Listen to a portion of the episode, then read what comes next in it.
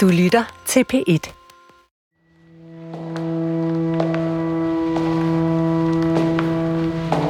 Øhm, altså for det første, så gør det jo rigtig ondt, fordi det er så stramt, det der bælte. Og det er sådan et bredt, meget bredt, sådan tykt læder, læderbælte, ikke? Øhm, og så tror jeg bare, jamen så tror jeg bare, at jeg er blevet vred og aggressiv igen, at det så vælger at bæltefixere mig. Jeg kan bare huske, at jeg ligesom bliver lagt ned og bliver spændt på armene, og så får jeg så den her sprøjte, og så falder jeg jo i søvn kort tid efter. Ja. Ja. Og hvad, hvad er det næste, du kan huske? Altså, jeg kan huske, at sengen står sådan midt i lokalet, og jeg ligger med hovedet op mod væggen. Øhm, så kan jeg selvfølgelig huske nattevagten. Øhm, Nattevagten sidder på en stol til venstre for mig. Han rejser sig op. Øhm. Og han øh, fjerner dynen. Øhm. Fredag den niogtyvende januar to tusind og seksten kl. otte fireogfyrre om morgenen, helt præcist, modtager jeg en sms, der får mig til at spærre øjnene op. Det er ikke sådan en hemmelig sms fra en ukendt kilde, der har noget meget, meget vigtigt at fortælle mig og vil mødes om en time på et hemmeligt sted. Det er faktisk bare en helt almindelig sms fra min redaktør, der har set en notits i avisen, taget et billede af notitsen med sin telefon og så sendt den til mig. Det er nok de færreste, der vil hisse sig op over at modtage en avisnotits på sms en fredag morgen op til en weekend. Men faktisk så elsker jeg notitser. Jeg hedder Emil Eusebius Jacobsen, jeg er journalist på P et, og ja, jeg elsker de der små notitser. De små hengemte historier, som ikke får særlig meget spalteplads eller opmærksomhed. For hvad nu, hvis der ligger en større historie gemt? Det tænker jeg, da jeg får den her sms fra min redaktør med den her notits. Og det første, jeg gør, da jeg kommer ind på redaktionen i D R den morgen, det er at finde den avis, som notitsen stammer fra. Jeg finder notitsen på side syv i avisen. Lige ved siden af en kæmpe reklame for Fonas utrolige slutspurtstilbud på fladskærmsfjernsyn og bærbare computere. Da jeg ser overskriften, får jeg gåsehud. Vagt forgreb sig på en fastspændt patient, står der. Notitsen fortæller om en fireoghalvtreds-årig mandlig nattevagt, der misbruger en kvindelig patient på et psykiatrisk hospital om natten. En nattevagt, der er uddannet og autoriseret sosu-assistent, og altså er ansat til at passe på de her patienter om aftenen og i nattetimerne, som altså gør det stik modsatte mod en kvindelig patient. Og ikke nok med det, overgrebet foregår, mens kvinden ligger spændt fast til sin seng mod sin vilje. Hvordan kan det her lade sig gøre, tænker jeg. Og da jeg læser videre ned i notitsen, kan jeg nærmest ikke tro mine egne øjne. Der står nemlig også, at kvinden, da hun efter overgrebet går til hospitalet for at anmelde nattevagten til politiet, bliver afvist af hospitalets ledelse. Kan det være rigtigt? Hvilket hospital vil afvise en kvinde, der fortæller, at hun er blevet misbrugt af personalet? Hvilket hospital vil beskytte en overgrebsmand? Det her er første afsnit af Det Perfekte Offer, en D R-podcastserie fra P et Dokumentar om en nattevagt, der lister rundt på psykiatriske afdelinger om natten og begår overgreb, og som får rig mulighed af systemet for at kunne gøre det igen. På psykisk syge patienter, som på mange måder er de perfekte ofre. For hvem vil tro på maniske, psykotiske og paranoide skizofrene patienter, som når de er syge, ser og hører ting, som ingen andre kan se eller høre? Hvem vil tro på dem, når de kommer og fortæller, at de er blevet udsat for et overgreb? Jeg er nødt til at finde ud af, hvad der er foregået på det her hospital. Jeg er nødt til at finde ud af, hvem den fastspændte kvinde er. Så jeg sender den første af mange anmodninger om aktindsigt afsted. Og i dag, her i sensommeren to tusind og sytten, ligger der bunker af papir på mit skrivebord. Der er dokumenter fra retssale, sygehusjournaler, der er tvangsprotokoller og indberetninger om tvangsfiksering af patienter, og der er afhøringsrapporter fra politiet. En af papirbunkerne på mit skrivebord har en gul post-it seddel på, hvor der står Malene. Malene er den fastspændte kvinde, kvinden fra notitsen. I dokumenterne kan jeg se hele hendes navn, og derfor finder jeg hende ret hurtigt på Facebook. Jeg skriver til hende: Kære Malene, jeg skriver til dig, fordi jeg er i gang med at lave research til en radiodokumentar, og jeg håber, du vil læse det her vedhæftede brev, som uddyber, hvad det går ud på. I brevet skriver jeg til Malene, at jeg gerne vil i kontakt med hende om det, der skete, og at jeg udelukkende vil tale med hende anonymt og fortroligt til at begynde med. Og så kommer der svar. Malene skriver: Kære Emil, tak for brev. Ringer til dig.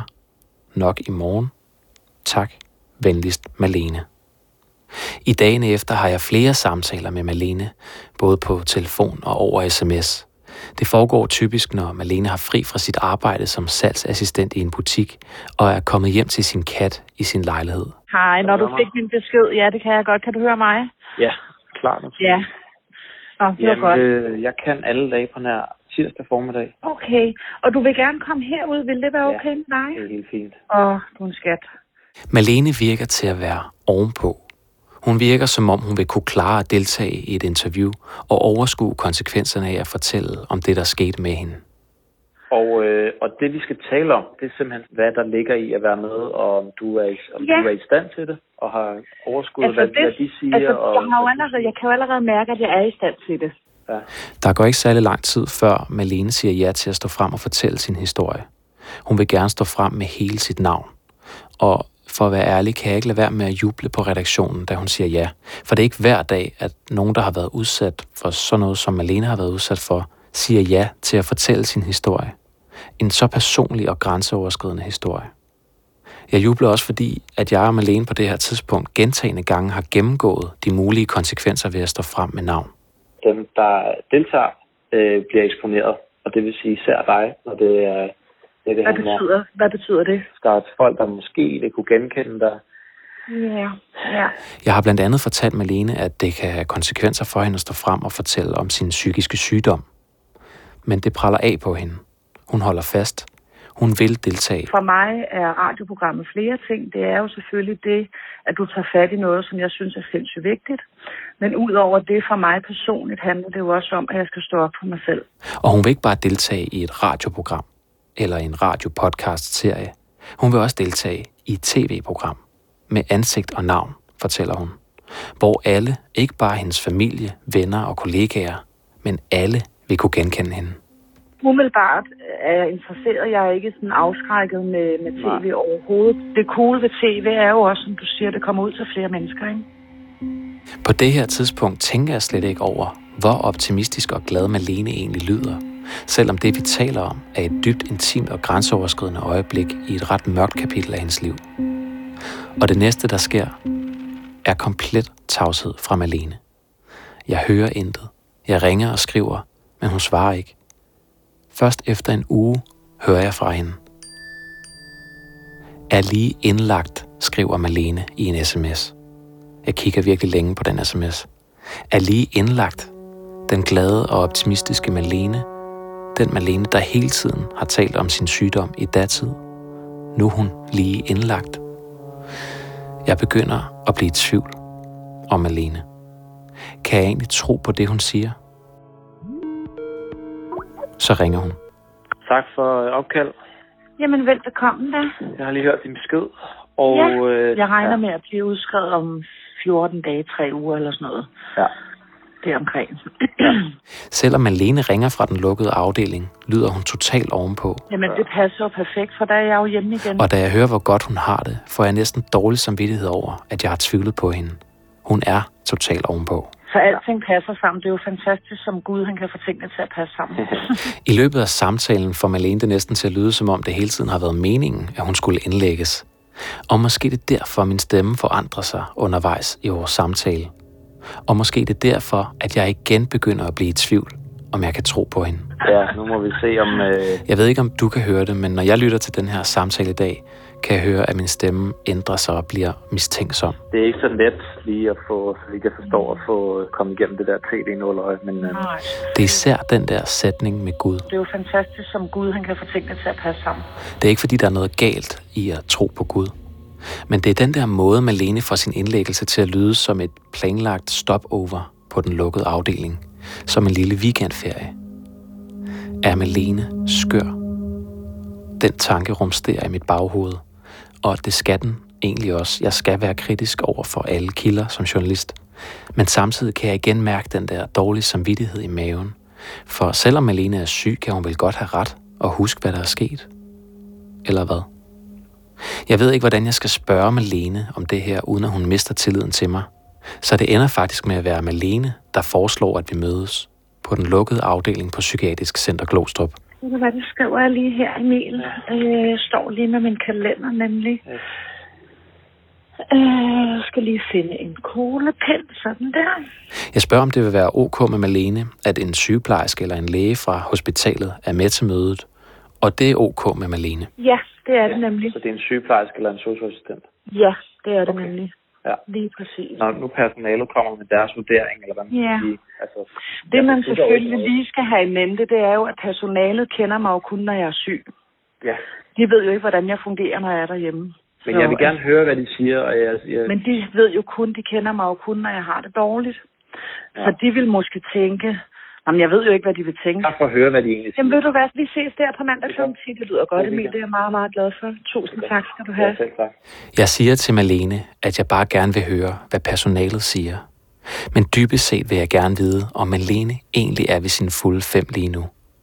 For hvordan kan jeg finde ud af, hvad der er foregået med hende på hospitalet, hvis jeg ikke engang ved, om jeg kan stole på, at det, hun siger, er rigtigt. I marts to tusind og sytten tager jeg ud til Psykiatrisk Center Glostrup. Jeg tager ikke min radiooptager med, for mødet skal kun handle om Malenes ve og vel. Men da jeg kommer ud på afdelingen, får jeg at vide af Malenes bedste veninde, Camilla, som også skal deltage i mødet, at personalet har fået besked af ledelsen på, at de ikke må deltage i et møde med en D R-journalist. Psykiatrisk Center Glostrup afviser i dag, at ledelsen gav personalet besked på ikke at deltage i vores møde.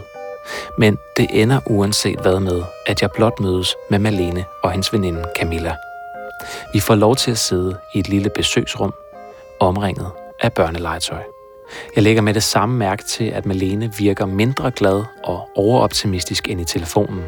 Hun taler ikke om Guds planlægning længere. Hun virker meget mere fattet. Og derfor er jeg her i venteværelset ikke længere på samme måde i tvivl om Malenes dømmekraft, da hun fortæller, at hun stadig gerne vil deltage i interview. Hun vil stadig også gerne stå frem med ansigt og navn på tv. Alligevel, som vi sidder der blandt børnelegetøj, kan jeg heller ikke lade være med at tænke, at der på en eller anden måde er et fjernt, barnligt skær over Malene.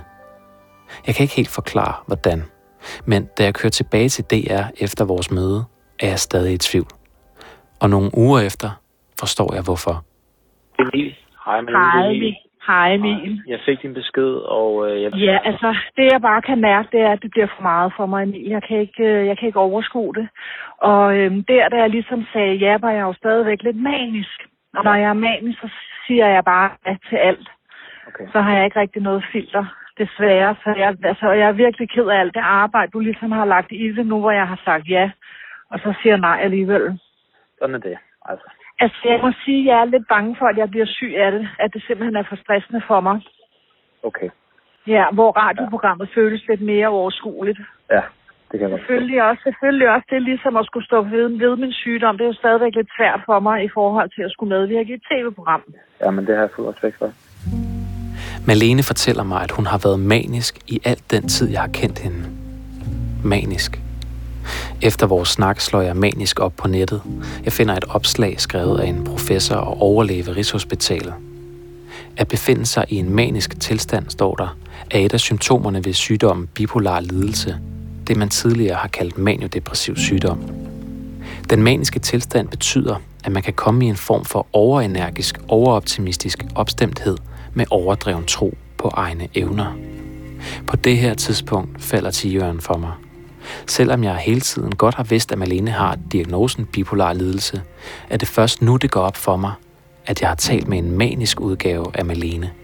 Den glade, overoptimistiske og selvsikre Malene. Det er jo fantastisk, som Gud han kan forsikre sig at passe ham. Men nu, i april to tusind og sytten, er Malene ude af den maniske tilstand og på tærsklen til at blive udskrevet, fortæller hun mig. Er du stadig på øh, Glostrup? Ved du hvad, det er faktisk udskrevet nu her, lige nu. Okay. Jeg står ude på afdelingen nu her, jeg skal til at cykle hjem af. Okay. Nå. Ja, så det er dejligt. Jamen ved du hvad, øh, du hiver bare fat i mig, hvis der er andet, ikke? Det gør jeg i hvert fald, Emil. Tak fordi du ringede. Ja, selv tak. Hej, hej. Det er godt, hej. Da jeg har lagt på, prøver jeg at se det for mig. Malene er altså nu på vej ud af hospitalet, på vej hjem, på vej tilbage på arbejde. Kort efter, at hun har været indlagt på den lukkede afdeling, så sætter hun sig op på sin cykel og cykler tilbage til det, som mange nok vil kalde et ret almindeligt liv.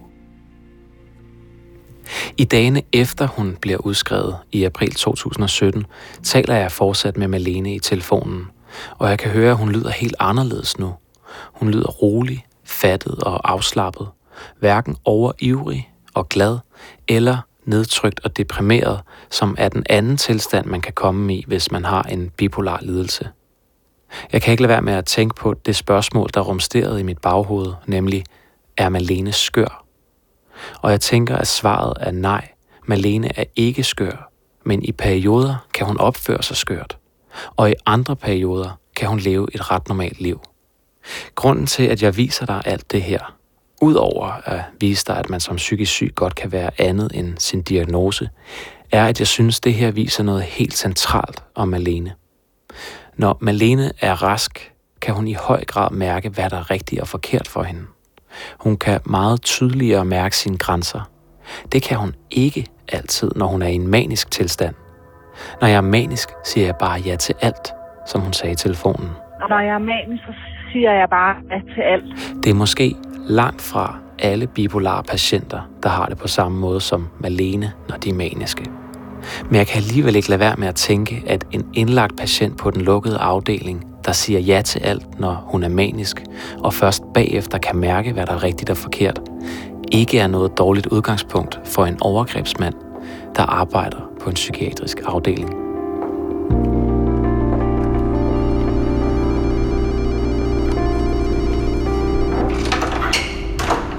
Nogle måneder senere, efter hun er blevet udskrevet, besøger jeg Malene i hendes lejlighed, der ligger et sted i hovedstadsområdet. Hej, hej, kom ind. Tak. Det er her. Det her, jeg kommer. Skal jeg lige se, om katten er blevet ud, når du finder lige ud af. Jeg har været indlagt i, jamen jeg har ikke engang tal på det, mm. rigtig mange gange. Mm. Både på lukket og på åben afdeling. Men jeg bliver sådan lidt barnlig på en eller anden måde. Øhm, så kan jeg også grine rigtig, rigtig meget. Det er ligesom om, jeg sådan, enten er jeg meget ekstremt glad, eller også er jeg virkelig, virkelig ulykkelig. Da jeg møder Malene, er hun helt rolig og afslappet, og langt fra den maniske Malene, som jeg har lært at kende først. Malene er toogfyrre år gammel i dag, men første gang hun oplever at blive manisk, der er hun kun fjorten år. Lige pludselig fra den ene dag til den anden blev jeg faktisk manisk, hvorfra jeg før slet ikke havde snakket med nogen i klassen, snakkede jeg med alle, var meget sådan hurtigkørende. Øhm, og så fik min far indlagt mig på Hillerød. Og så tog det, jeg var jo kun fjorten, og det tog faktisk tre år, før det fandt ud af, hvad jeg fejlede. Jeg har fået lov til at læse og gennemgå samtlige af Malenes sygehusjournaler. Og de bekræfter, hvad Malene fortæller om sin sygdom. Jeg finder også journalerne fra det tidspunkt, hvor Malene første gang møder nattevagten. Det er under en indlæggelse i to tusind og tolv. Malene er på det her tidspunkt syvogtredive år gammel, og hun er indlagt på den lukkede afdeling på Psykiatrisk Center Glostrup. Hun har været på den her afdeling før, men denne gang i to tusind og tolv lægger hun mærke til en medarbejder, som hun ikke har set før. En mand, der arbejder som vikar om aftenen og natten. Og han gør et godt indtryk, husker Malene. Charmerende, sød. Øh, fik lov til at tage ekstra mad i køkkenet, kan jeg huske, som man normalt ikke må gøre. Sådan tage noget yoghurt om aftenen eller noget. Normalt spiser man jo bare klokken seks. Så han havde sådan nogle ting, hvor han var lidt mere løs i forhold til reglerne, og det var dejligt. Så han var faktisk rigtig øh, venlig? Ja, det var han. Ja, ja, det var han. Og hvor meget havde man brug for den der ekstra omsorg på det tidspunkt? Meget. Det havde jeg da meget brug for. Og opmærksomhed. Jamen jeg tror, fordi man er sårbar, ked af det, øhm, lidt skrøbelig, øhm, ja. Når jeg kigger i hendes journaler, så forstår jeg ret præcist, hvad hun egentlig mener, når hun siger, at hun er sårbar og ked af det. Sårbar og ked af det, det er faktisk lidt af en underdrivelse. For i journalerne står der, at Malene året inden hun møder nattevagten her i to tusind og tolv, har forsøgt at begå selvmord. Og nu er hun altså indlagt på Psykiatrisk Center Glostrup igen, fordi en af hendes nærmeste venner har begået selvmord. I et notat skriver en læge sådan her om Malene. Patienten fortæller, at hun for få måneder siden har mistet en god ven, der begik selvmord. Dette føjer sig til rækken af tab, som patienten har lidt igennem de seneste par år, hvor yderligere en ven og mor er afgået ved døden. Jamen det gør, at jeg bliver rigtig, rigtig ked af det, og jeg tror, når der sker noget sådan, øh, altså uden for normalen, eller hvad man kan sige, så kan jeg bare ikke rumme det. Så bliver jeg stresset, bliver rigtig ked af det, og bliver faktisk syg af det. Øh, græder rigtig meget. Mere end jeg gør, sådan normalt græder jeg ikke sådan rigtigt. Men jeg græder rigtig, rigtig meget. Øhm, græder over min mor. Øhm, havde også en onkel, der for et par år siden tog livet af sig selv, hvor han faktisk hang sig selv i et træ. Øhm, så noget kommer ligesom frem. Øhm. I journalerne står der også, hvordan symptomerne på Malenes mani typisk begynder. For det første er der nattesøvnen. Jeg plejer altid at kunne sove. Hvis jeg har svært ved at sove om natten, så er det fordi, jeg er ved at være manisk. Altså sådan op til en mani bliver jeg, jeg bliver mere og mere stresset. Der skal ikke så meget til, for at jeg sådan kan mærke, at jeg er, øh, jeg er næsten ved at få sådan et nerve, nervesambrud, kalder man det vel. Øhm, og ja, det fylder bare rigtig, fylder bare rigtig, rigtig meget. Ja. Men det går jo hurtigt, altså det er jo sådan ud fra en uge eller sådan noget, hvor det ligesom går stærkt, og så ender det med, at jeg har svært ved at sove om natten, og så kan jeg godt mærke, så ringer alarmklokkerne. Og hvordan gør de det? Oh, det er jo altid lidt svært, fordi jeg lægger jo ikke altid selv mærke til det. Men jeg, jo, altså i hvert fald det der med, at jeg føler mig meget stresset, kan mærke bare sådan noget, når telefonen ringer, får jeg ondt i maven, føler mig presset. Øhm. Er det sådan noget med, at du bliver følsom over også for indtryk, ekstra følsom? Eller? Ja, altså jeg kan godt mærke sådan, hvis jeg er nede og handle, at det er meget trættende for mig. Øhm, bliver påvirket af mennesker og ja, alle de varer, biler, larm. Jeg bliver meget sådan lydfølsom også. Så jeg bliver meget stresset af lastbiler for eksempel. Så er det ligesom, at tempoet bare stiger inde i, sådan inde i ja, hovedet? Eller hvad man skal sige? Jamen det er det faktisk. Ja. Malene fortæller, at hun ofte også bliver psykotisk, når hun er manisk. Det vil sige, at Malene også får vrangforestillinger og kan have svært ved at skelne mellem, hvad der er fantasi og virkelighed. Jeg bliver sådan, øh, for eksempel når jeg hører radio, så når jeg tænder for radioen og hører en eller anden sang, så er det som om, at radioen spiller det, som jeg lige har tænkt inde i hovedet. Det er som om, at alting passer sammen. Og jeg kan sådan, og det er noget mærkeligt noget, men når jeg ser fjernsyn for eksempel, jeg kan huske, øh, det tror jeg faktisk har været i forbindelse med den indlæggelse, at jeg sidder og ser bare sådan et program om en pige som snowboarder, og så sidder jeg på gulvet, og det er som om jeg selv, altså jeg kan mærke, inde i kroppen kan jeg mærke hendes bevægelser. Jeg lever mig sådan helt ind i, øh, i fjernsynet. Det er nogenlunde sådan her, Malene har det, da hun nu bliver indlagt på den lukkede afdeling i to tusind og tolv. Sårbar og ked af det, som hun selv siger, og psykotisk. I et notat står der sådan her om Malene, da hun bliver indlagt. Patienten forklarer, hvordan hun har omdekoreret sin lejlighed. Hun har byttet rundt på billeder, således der nu er bare vægge. På badeværelset har hun ophængt et billede af vor herre for at rense ud. Hun fortæller, at det er ubehageligt at være alene hjemme, således har hun bemærket, at der er død i køkkenet. Med dette mener patienten, at hun i denne del af lejligheden kan lugte døde mennesker. Hun forklarer desuden, at hun fra en nærliggende antenne har oplevet at høre guruen fra Berlin messe for sig. Måske forstår du bedre nu, hvorfor en medarbejder, der virker sød og omsorgsfuld, betyder noget for Malene på det her tidspunkt. Men når Malene i dag tænker tilbage på nattevagtens adfærd, er det ikke kun omsorg, hun husker. Han var jo meget flirtende, både over for mig. Det, at du siger jo, altså det var, hvordan var han det? Det kunne man bare sådan fornemme. Meget smilende, snakkede meget med de unge piger, øh, charmerende. Hvordan oplevede du det?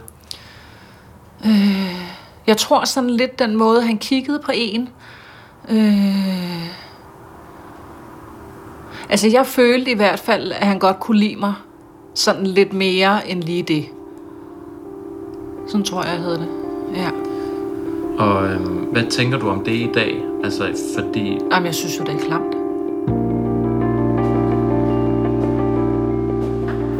I december to tusind og tolv begynder Malene at få det rigtig dårligt. Hun begynder at lade være med at tage sin antipsykotiske medicin. I en journal står der: patienten har været tiltagende rastløs. Klokken nul nul halvtreds. Patienten er nu igen højtråbende, udskældende og smækker med døren, låser sig inde på badeværelset og har lige inden dette, under opsyn af flere personalemedlemmer, stukket en finger i halsen på sig selv og kastet op. Patienten har nu låst sig inde på badeværelset og er begyndt at tage brusebad. Da man banker på døren for at få patienten ud, lukker hun døren op og kommer ud helt afklædt. På grund af den fortsat meget urolige tilstand gives nu injektion med ti milligram stesolid. Dette givet på baggrund, at patienten ikke har kunnet medvirke til at indtage akut beroligende medicin gennem munden. Igennem to døgn forsøger personalet at få Malene til at tage sin medicin. Men Malene fortsætter med at gøre modstand, og personalet noterer, at Malene er på vej ind i en manisk tilstand.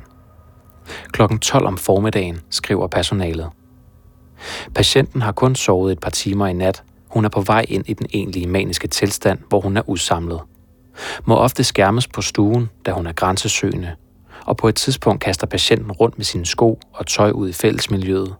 Svær at skærme, kaster senere et par briller efter en af plejepersonalerne, der bliver ringet alarm. Der kommer jo de der fem seks stykker fra de forskellige afdelinger, og jeg bliver rigtig, rigtig bange, og jeg er jo også psykotisk, og det er som om, når jeg er psykotisk, at jeg fornemmer, altså jeg bliver jo meget, meget åndelig, Øh, har en meget, meget stor tro på Gud og på engle. Så jeg føler jo, når der kommer sådan fem seks personaler, så føler jeg måske, der kommer tyve mennesker. Fordi jeg føler, at der står en masse døde sjæle. Så jeg bliver sindssygt bange. Personalet giver Malene flere forskellige slags medicintabletter, herunder stesolid. Og selvom Malene sluger pillerne denne gang, falder hun ikke til ro, skriver en af hospitalets læger. Patienten bliver efterhånden latent aggressiv, går tæt på personalet med kropsligt truende adfærd, fortæller, at hun har samlet et større antal piller derhjemme, og har planer om at tage sit eget liv med dem. Jamen sådan som jeg husker det, når jeg bliver bange, så bliver jeg mere vred. Og det er jo et problem, fordi så ender det med, at man bliver bæltefikseret. klokken nul nul nul fem. Der ringes igen alarm, efter patienten har kastet en tallerken med mad efter plejepersonalet. Stykker af ituslået tallerken over det hele på gulvet på patients stue. Det er på det her tidspunkt, klokken fem minutter over tolv om natten, den tiende december to tusind og tolv, at Malene bliver spændt fast til sin seng med et bælte rundt om maven. Øhm, og det er sådan et bredt, meget bredt, sådan tykt læder, læderbælte, ikke? Altså for det første, så gør det jo rigtig ondt, fordi det er så stramt, det der bælte. Personalet på et psykiatrisk hospital må bæltefiksere en patient, når det er for at afværge, at patienten udsætter sig selv eller andre for nærliggende fare for at lide skade på legeme eller helbred, som der står i loven om anvendelse af tvang i psykiatrien.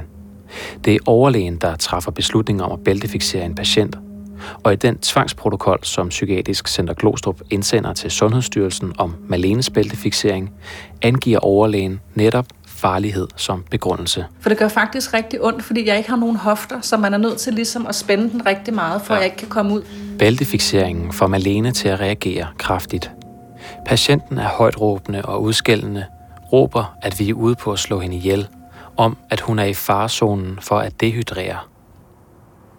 Malene begynder nu at hive plastikovertrækket af den madras på sengen, hun er spændt fast til, og piller skumgummiet ud. Og så kan jeg nemlig huske, at jeg sådan får åbnet madrassen, og jeg ved ikke, hvorfor jeg gør det. Altså, det er jo også bare en del af min, af min sygdom, men det er sådan en skumgummi-madras, og den får jeg ligesom sådan pillet lidt i stykker. Klokken er halv to om natten, da Malenes hænder nu bliver spændt fast, fordi hun er ved at begå hærværk af ikke ubetydelig karakter, som overlægen noterer i tvangsprotokollen. I loven står der, at det også er tilladt at bæltefiksere en patient, hvis det er for at afværge, at patienten forfølger eller forulemper medpatienter, eller hvis patienten øver hærværk af netop ikke ubetydelig omfang.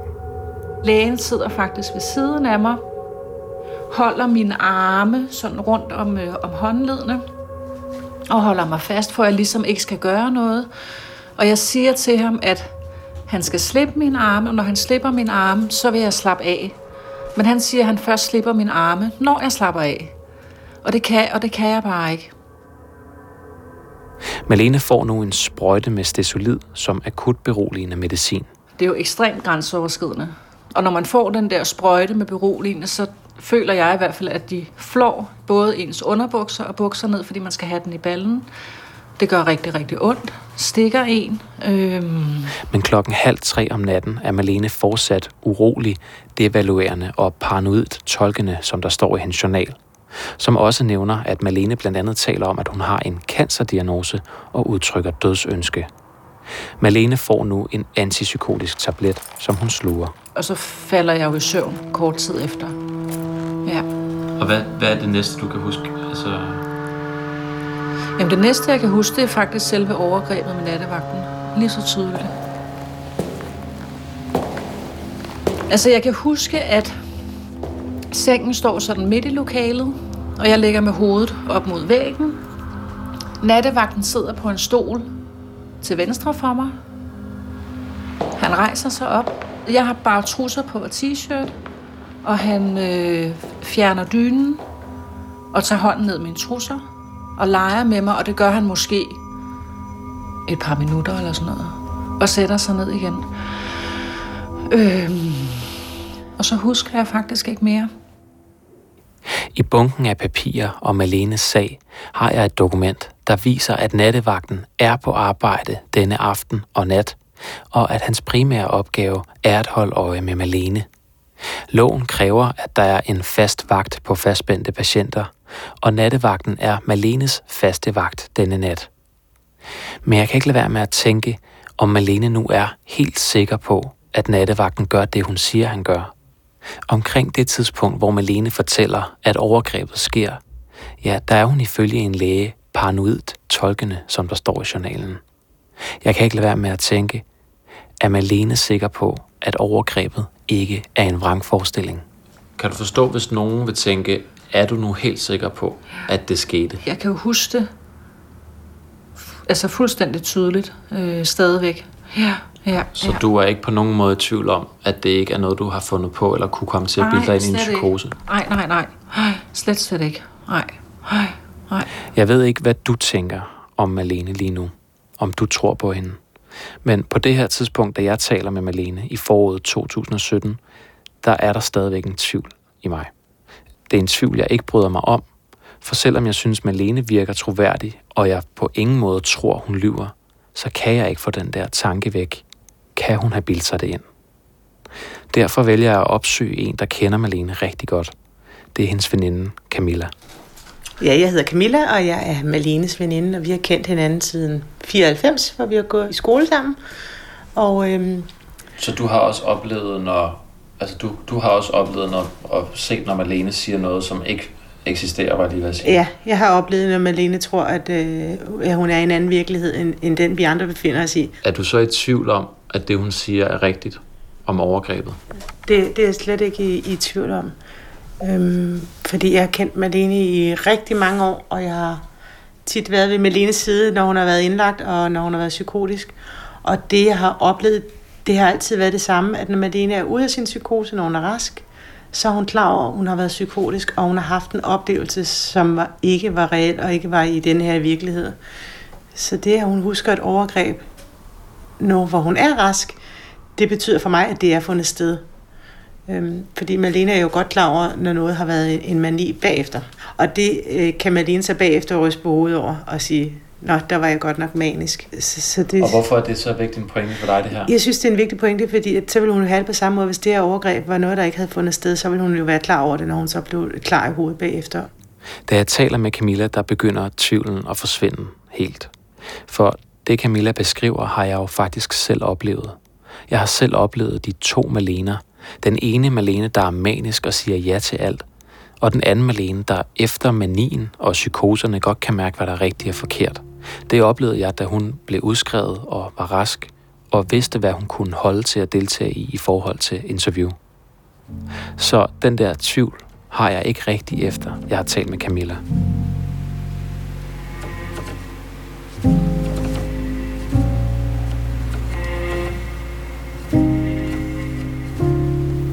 I timerne og dagene efter overgrebet på den lukkede afdeling er Malene stadig manisk og psykotisk.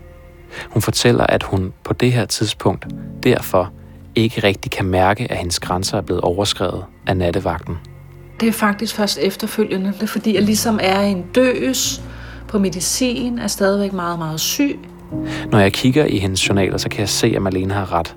Hendes medicindoser de bliver øget igen og igen i løbet af det næste døgn, hvor Malene fortsat ligger bæltefikseret til sin seng.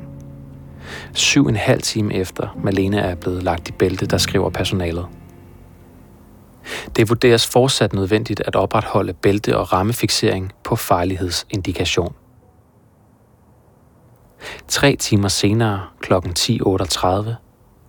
Patienten er fortsat affektlabil, impulsiv og uforudsigelig aggressiv. Vurderes derfor fortsat at være til fare for sine omgivelser. Derfor fortsætter bæltefiksering. Tvangsprotokolskema tre B udfyldt. Om eftermiddagen får Malene lov til at komme ud af bæltet for at gå på toilettet. Men hun opfører sig igen aggressivt og bliver spændt fast igen. klokken nitten tredive. Patienten sidder råbende på sengen og har kastet sin bakke med mad efter den faste vagt, som har måttet trække sig. Malene ender med at ligge fastspændt i over syvogtredive timer. Hun har fået så meget akut beroligende medicin, at personalet skriver i hendes journal, at der hurtigst muligt skal laves en nedtrapningsplan. To uger efter Malenes bæltefiksering ophører, bliver hun udskrevet den femogtyvende december to tusind og tolv klokken ti tredive. Malene er så småt ved at komme ud af sin døs, og i journalen skriver personalet. Patienten har som aftalt i går holdt juleaften i afsnit otte hundrede og elleve, og derefter taget en taxa hjem og overnattet alene i sin lejlighed. Vender tilbage, som aftalt, til afdelingen her til formiddag, giver selv udtryk for, at overnatningen hjemme er gået rimelig godt. Stemningslejet er neutralt, ingen affekt gennembrud under samtalen. Både den formelle og den emotionelle kontakt er i orden. Svarer samlet og relevant på alle spørgsmål. Frembyder intet psykotisk og vurderes ej heller med talepres eller andre maniske manifestationer. Malene tager hjem. Efter jeg er kommet hjem, er jeg jo rask. Øh, har fået jordforbindelse igen, og nu kan jeg ikke lige huske, hvornår man starter jo også med at arbejde, og ja, og livet kører, kører helt, helt normalt. Men der begynder at dukke et billede op i Malenes tanker. Et billede af nattevagten, der fjerner hendes styne. Det er først, når jeg kommer hjem, at jeg så begynder at tænke over det. Så det er som om, at fordi der sker noget, der er så grænseoverskridende, at jeg faktisk kan, lige pludselig kan huske det hele. Nu kan den raske Malene mærke, at noget ikke er, som det skal være. Jamen, jeg tænker, at det jo, altså, det føles jo simpelthen så forkert inde i mig, øh, at han som plejepersonale, der burde vide, hvordan maniske både piger og ja, nok også mænd er, øh, at han ligesom vælger at udnytte situationen. Ikke? På den ene side er Malene ikke i tvivl om, hvad der skete den nat på den lukkede afdeling. Men så begynder hun alligevel at tænke, var det noget, jeg bildte mig ind? Og så efterfølgende har jeg jo også tænkt, jamen, har det været en del af min psykose? Altså, hvor det er noget, jeg ligesom bare har tænkt. Øh, men samtidig, jamen samtidig så ved jeg jo også godt inderst inde, at det er sket. Fordi min psykose omhandler ikke sådan noget. Øhm, og jeg kunne huske det. Selve episoden kan jeg jo huske lige så tydeligt. Øhm, Hvordan ser du det? Så det er ikke sådan noget, du normalt ville få en psykose om, eller hvad mener du? Ja, nej, det er det slet ikke. Det er mere sådan nogle åndelige, spirituelle ting med engle og Gud og radioen, der snakker til mig og... Altså, sådan noget. Først tvivler Malene altså på, om overgrebet overhovedet skete. Men så opstår der en anden slags tvivl. Kunne jeg lide det? Fordi jeg følte, altså, lige da det skete, følte jeg det faktisk ikke som et overgreb. Altså, selvom det lyder, helt, det lyder jo helt mærkeligt, men det følte jeg faktisk ikke. Det der er, øh, og det er, sådan lidt, det er lidt svært at forklare, men når man er manisk, og det gælder for, det er sådan en del, en del af, af sygdom, en del af det at være manisk, gør, at man faktisk får mere lyst til sex. Så efterfølgende har jeg jo også tænkt, kan jeg vide, om jeg selv har bedt om det? Jamen har jeg selv, altså har jeg selv ligesom været en del af det? Har jeg selv været skyld i det? Har jeg selv flyttet tilbage, har jeg selv bedt om det. Øhm, fordi jeg ved jo godt, at det er en del af det at være manisk. Øhm, han burde jo lige, det er sådan helt gængs, altså når man sætter sådan, ja, tegnene på mani op, ikke? Så er det jo i hvert fald en af, ja. en af tegnene. Ja. Så det burde han jo vide, at man netop skal holde en vis distance til maniske piger. Jeg synes jo, han var for, altså for fløtende og for charmerende over for mig. Det synes jeg også er så grænseoverskridende. I dagene efter Malene er blevet udskrevet, prøver hun at glemme overgrebet. Men ifølge Malene får hun ikke meget tid til at forsøge at glemme nattevagten. For nytårsaftensdag den enogtredivte december to tusind og tolv ringer dørtelefonen. Malene er alene hjemme i sin lejlighed, fortæller hun. Den enogtredivte december, det er jo nytårsaften. Jeg er hjemme og skal til noget nytårsaften i Roskilde eller sådan noget. Altså, jeg har været i bad og har været inde i mit soveværelse og tager tøj på. Og så går jeg ind i stuen og står foran, jeg har sådan et stort spejl i stuen. Og så føntørrer jeg mit hår og lægger makeup.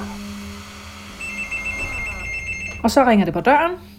Og så øh, går jeg hen og åbner hoveddøren. Og jeg spørger ikke, hvem det er, fordi jeg tænker bare, det er en avisbud, eller postbudet, eller et eller andet. Og så står han der. Nattevagten. Og så siger han, at han er ved ude at løbe, og vil høre, hvordan jeg har det, og spørger, om han vil få et glas vand. Og jeg kan se, at han har løbetøj på, okay. Og så lukker jeg ham ind. Hvad, hvad tænker du i den der situation der? Øh, jamen for det første tænker jeg, at jeg kan vide, hvor han har min adresse fra. Så det er ikke sådan, at der går et chok igennem dig? Altså sådan, at du bliver sådan, nej, jeg stivner, tror... eller... Nej, slet ikke. Han er ikke sådan en slagsbror-type eller noget. Nej, helt almindelig.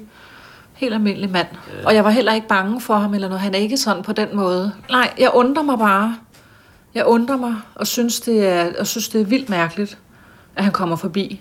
Og føler egentlig også, at det er grænseoverskridende i forhold til, at han er personale og jo ikke skal opsøge opsøge patienterne. Og så det, der er sket. Øhm, Hvorfor lukker du ham ind? Fordi jeg sådan havde tænkt, fordi jeg spørger ham nemlig, jeg spørger ham faktisk, øh, om han rørte mig dernede. Så du lukker ham også ind, fordi du har lidt behov for egentlig lige at konfrontere ham? Ja, det tror jeg faktisk. For det vælger jeg i hvert fald at gøre. Han svarer til det, jeg spørger ham om, at han kunne ikke lade være. Jeg vidste jo ikke rigtigt, hvordan jeg skulle, skulle sige det. Men jeg peger bare. Jeg tror, jeg siger sådan dernede, og så peger jeg sådan mellem benene. Men så fik jeg i hvert fald bekræftet, at det var sket. Virkede han skamfuld? Ja, det gjorde han faktisk. Ja, han blev meget, meget stille. Han virkede lidt nervøs, da jeg spurgte ham. Og så siger, så siger han til mig, jamen, øh, du pillede jo også den der madrassestykker. Du skylder jo hospitalet en ny madras, og så griner han faktisk. Og jeg synes jo overhovedet ikke, det var sjovt. Jeg synes jo, det var pinligt, grænseoverskridende, øh, skamfuldt, at jeg har været så syg, at jeg faktisk har ødelagt en madras, så jeg blev faktisk rigtig ked af det. Øh, ja, men så var det ligesom det. Og så gik han. Få dage efter ringer Malene til sin bedste veninde, Camilla. Hun fortæller mig, øh, og det starter jo sådan i det små med, at det var mærkeligt, der er altså en, en nattevagt, der sådan er kommet hjem til ham på privatadressen og siger, hvor, hvor, hvordan kan en, en fagperson finde på det? Camilla har på det her tidspunkt slet ikke hørt om overgrebet. Camilla er den første, Malene fortæller det til. Jeg tænker bare, det skal være en hurtig lille samtale, der udvikler sig til at blive en meget lang samtale. Fordi Malene der fortæller mig, at hun har været udsat for et øh, seksuelt overgreb, mens hun har været på psykiatrisk afdeling. Og det synes jeg selvfølgelig er skidesynd for hende, at hun skal opleve det. I, og så især fordi det også er i så sårbar en position, at hun er indlagt på et hospital.